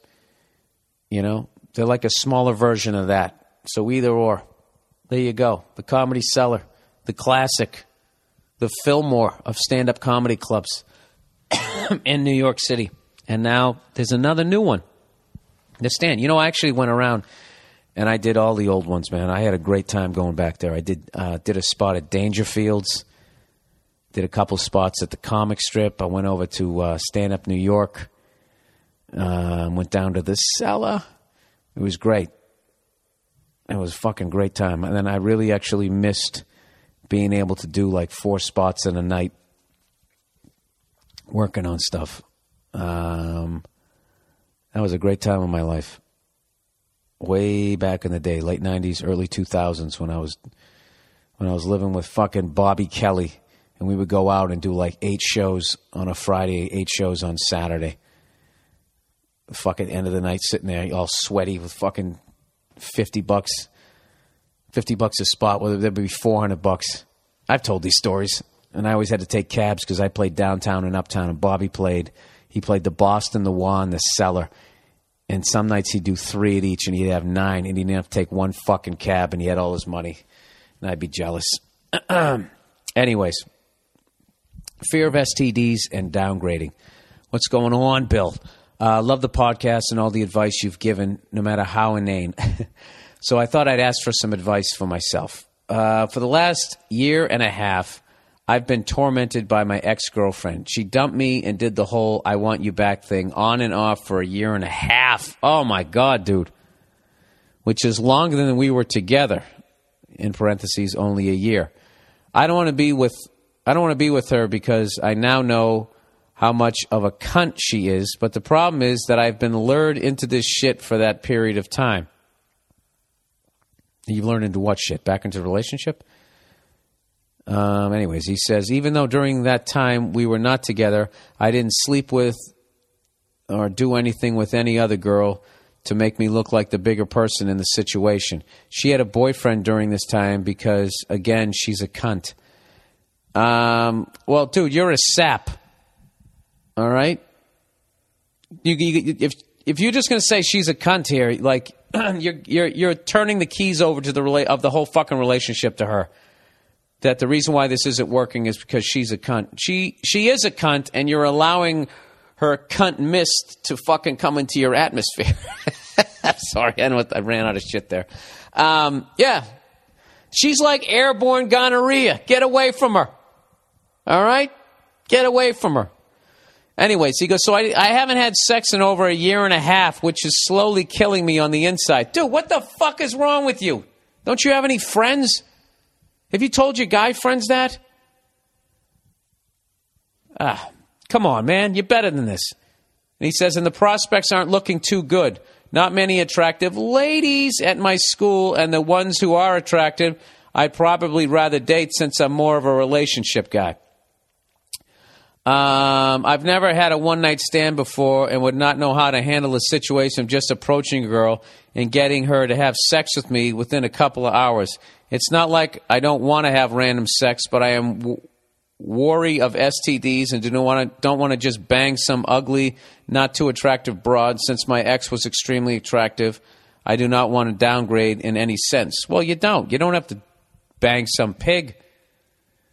Dude, you just need to go out. This is what you need to do. You need to go out. First thing you need to do is go down to the thrift shop, get yourself a fucking smoking jacket and some slippers. All right? And just start fucking walking around in it and just feeling that vibe. you have to stop giving a fuck. All right? Get yourself a bunch of condoms. You know? That's a great thing to do. Get yourself a bunch of condoms like you're preparing for something wonderful to happen and then just get out there in the game.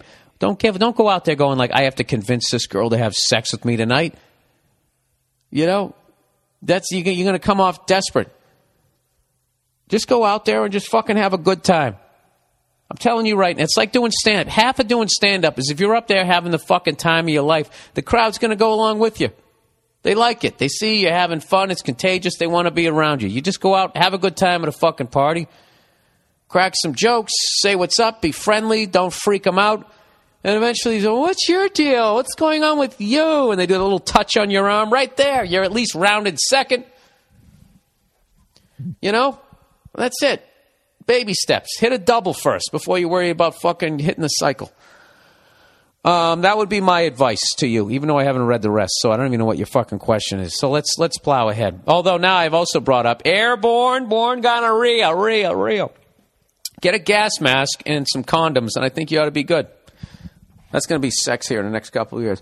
Do you like that? Does that feel good? Ah, ah, yeah, yeah, yeah. Suck my dick. Hey, hey, yeah, suck my dick. My dick. Yes, Jesus Christ. Fucking idiot. I, I wasn't talking to you. I wasn't. Okay, you gonna fucking leave now? You gonna fucking leave? Great, great. Well, fuck you! You fucking whore! Take your airborne gonorrhea with you, bitch! That's going to be sex in a couple of uh, couple of years. Is that going to be a campaign issue next few years? Going to be tougher on healthcare. Going to get schools back, and we're going to tackle the problem head on of airborne gonorrhea.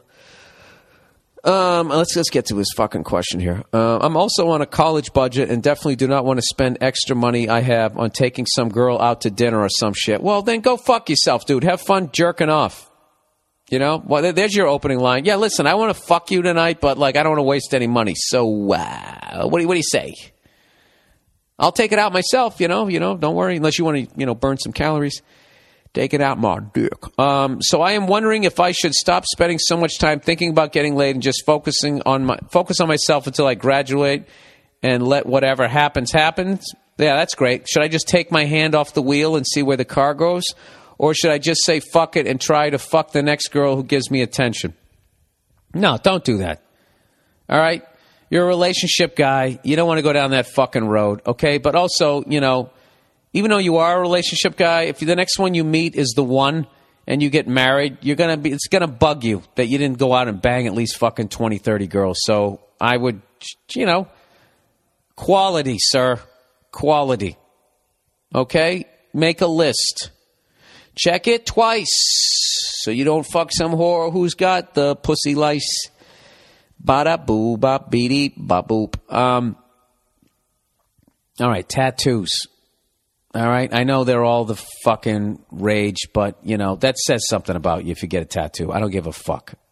All right, you're definitely on the other side of the skank fence. All right, um, the way a girl dresses. You want a girl who dresses classy. All right, not like a fucking whore. She dresses like a whore. Okay, a sports car looks like a sports car and has been driven like one. Okay. You look at a girl who's dressed like a fucking whore. She has been she's been ridden like one. You understand? Ugh, ugh, ugh. All the fucking time. All right? Look, you know, those classy girls can be a lot of fun too. They really can. They actually can have a conversation with him. You're a relationship guy, you know? You just walk in, hey, what's going on with you? Ah, I'm getting out of a relationship. You know, I just dated, you know, this absolute psycho. She's completely fucked with my head. I'm not even trying to be in a relationship. You know? Just hit her with that shit because I'm actually a relationship guy. Oh, he's sensitive. Maybe we'll get a puppy someday and you'll fucking be in there. And then, you know, I don't know what I don't know what you do these days. You put on some Skrillex or Deadmau5 and you fucking whip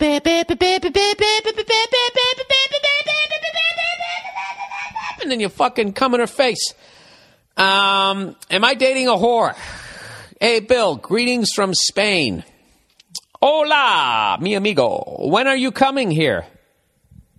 Uh, I'm going to come there and watch people get run over by bulls at some point, and I've realized that the place to be at is you want to be in the arena where there's nowhere left to run. You know? Um, anyway, I'm 22 and need some advice about a girl I'm dating. She was in class with me in high school. Dude, are you bilingual and you write this? Well, this is just fucking amazing. My old Spanish fell off again because I can't find the disc to put it on this fucking laptop. It's only on my old one. I'm the worst. Um, two months or so ago, we met again for my best friend's birthday. Wait, let's start over again. I already forgot what happened. She was in class with me in high school. We were good friends at the time. Two months ago, we met again for my best friend's birthday party. She fit in my group of friends pretty well, and after a couple days, we started flirting with each other. Finally, one night we hooked up, and now we're dating. Great. What could go wrong? Two years ago, she quit her career in college, and I picked another one that she liked. Two years ago, she quit her career in college, and I picked another one that she liked. I don't know what that means. She had to move to Madrid to attend school. Uh, yesterday, we were having a small, sm- small pillow talk, and I asked her how many guys she'd bang. She started counting, and my asshole shrunk a little. Turns out, when she was in Madrid, she fucked six guys in six months and then started a relationship with another one that went for a year and a half. Uh, they broke up a month ago, and now she's with me. So if my math doesn't fail, counting her first boyfriend, the sixth dude that she's fucked, and this last guy, I'm dick number nine. I've slept with six women in my entire life, and somehow I feel like I'm dating a whore. Dude, she's still in single digits. You know? That ain't nine dicks. You're number nine. Eight. trying to think of the schoolhouse fucking rock song for eight. Was there one? Three's a magic number. Number nine will put you on the spot.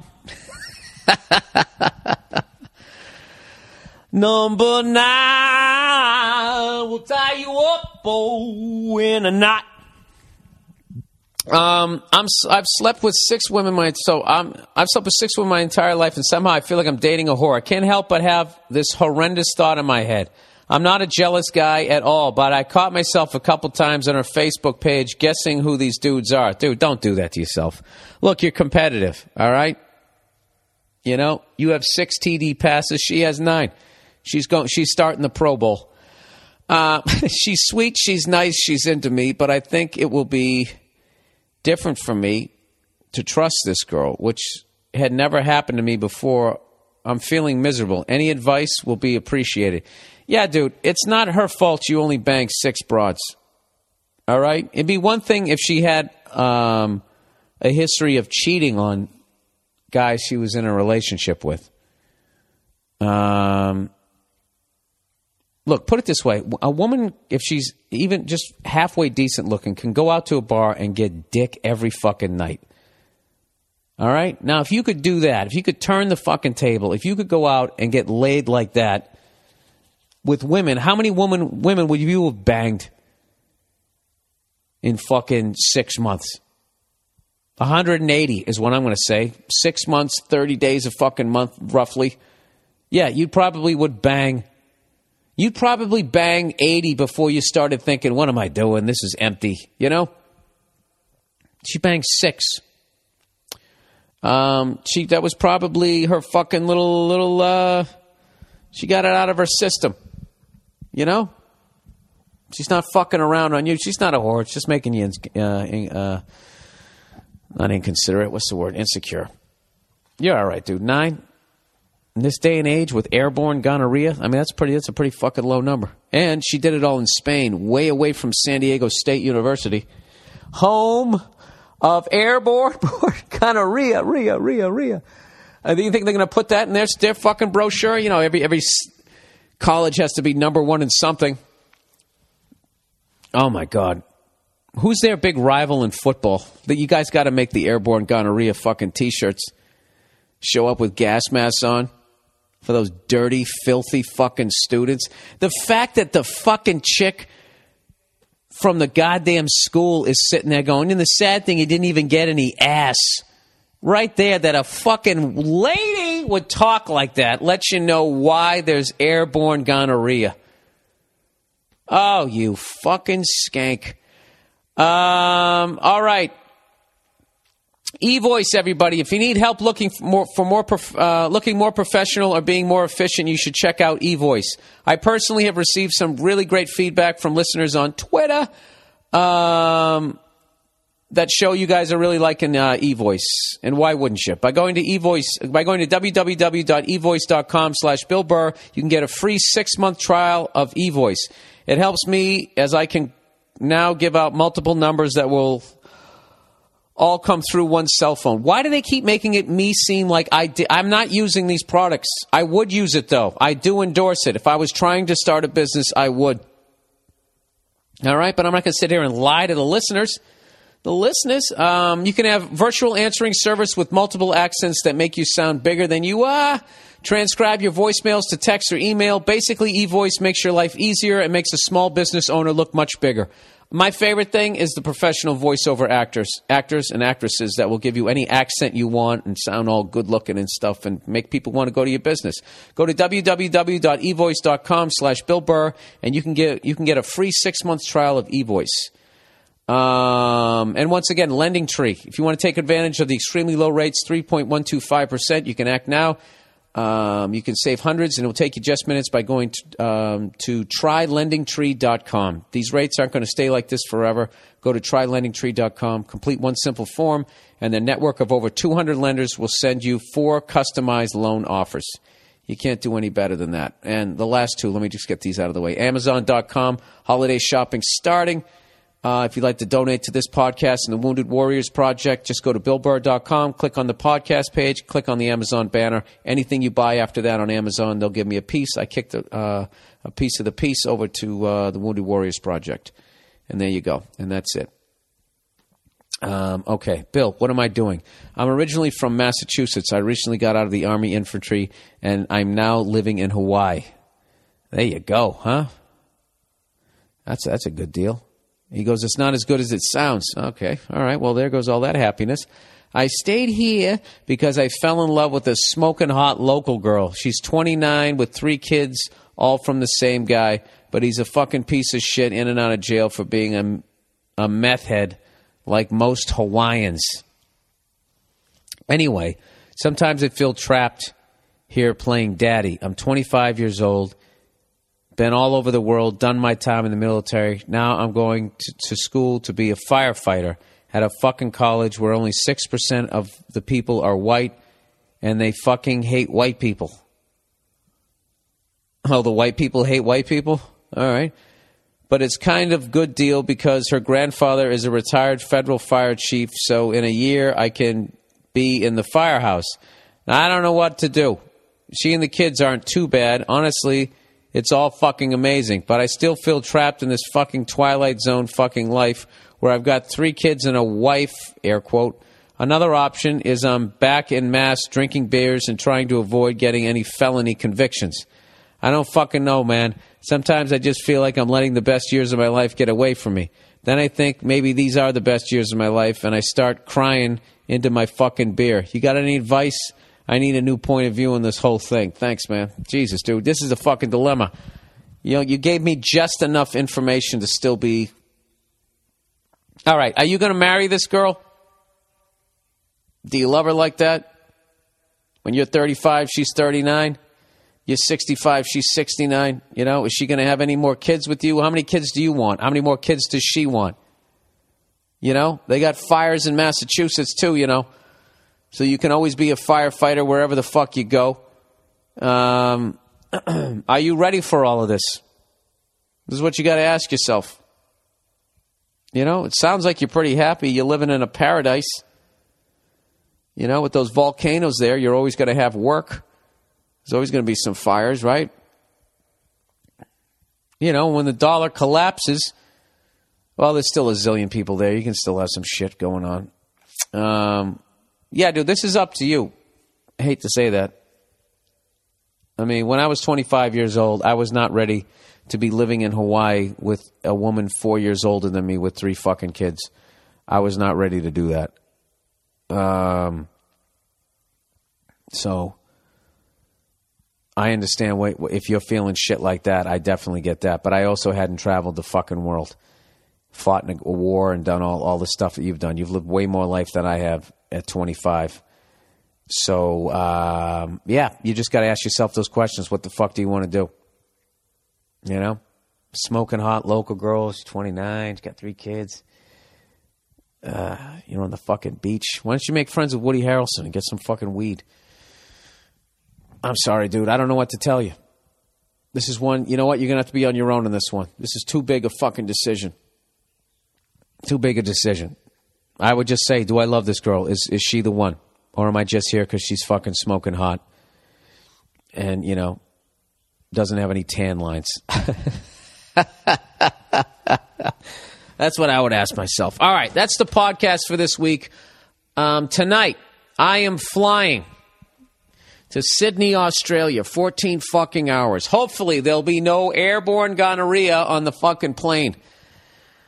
Um, ah, fuck me.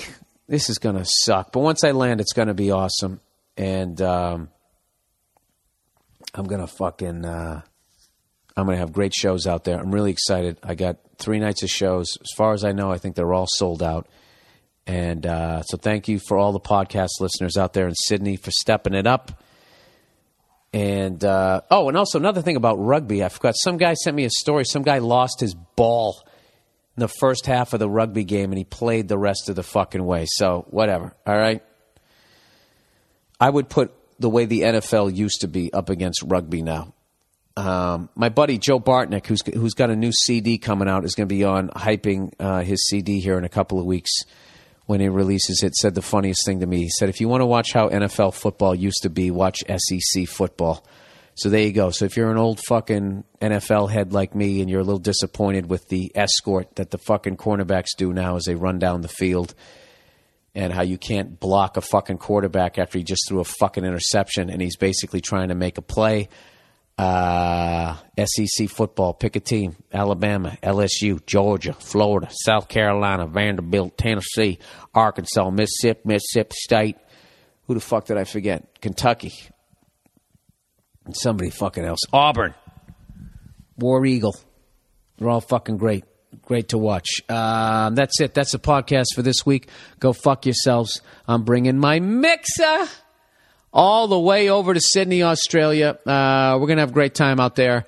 And uh, we'll give you some photos and all that type of shit. All right? That's it. Go fuck yourselves. Please watch Night of Too Many Stars this week on. Um, on Comedy Central. And thanks to everybody at Inside the NFL. I, had, I it was a dream come true to be able to do that show. And um, for all fans of that show, um, I, I can't tell you how how hilarious everybody was. It was such a good time. Just the ball breaking that those guys do. It's it's like you're in a locker room. You know, that's all they do is give each other shit. And when we would be in between segments, you know, they were like uh, just egging me on. Give us more shit. Give us more shit. They were just just totally just couldn't have been nicer. Uh, which ended up being great for me because I, I really didn't even feel worthy to be on the show. So thank you to those guys. Um, and that's it. That's the podcast. All right, go fuck yourselves. I'll talk to you next week.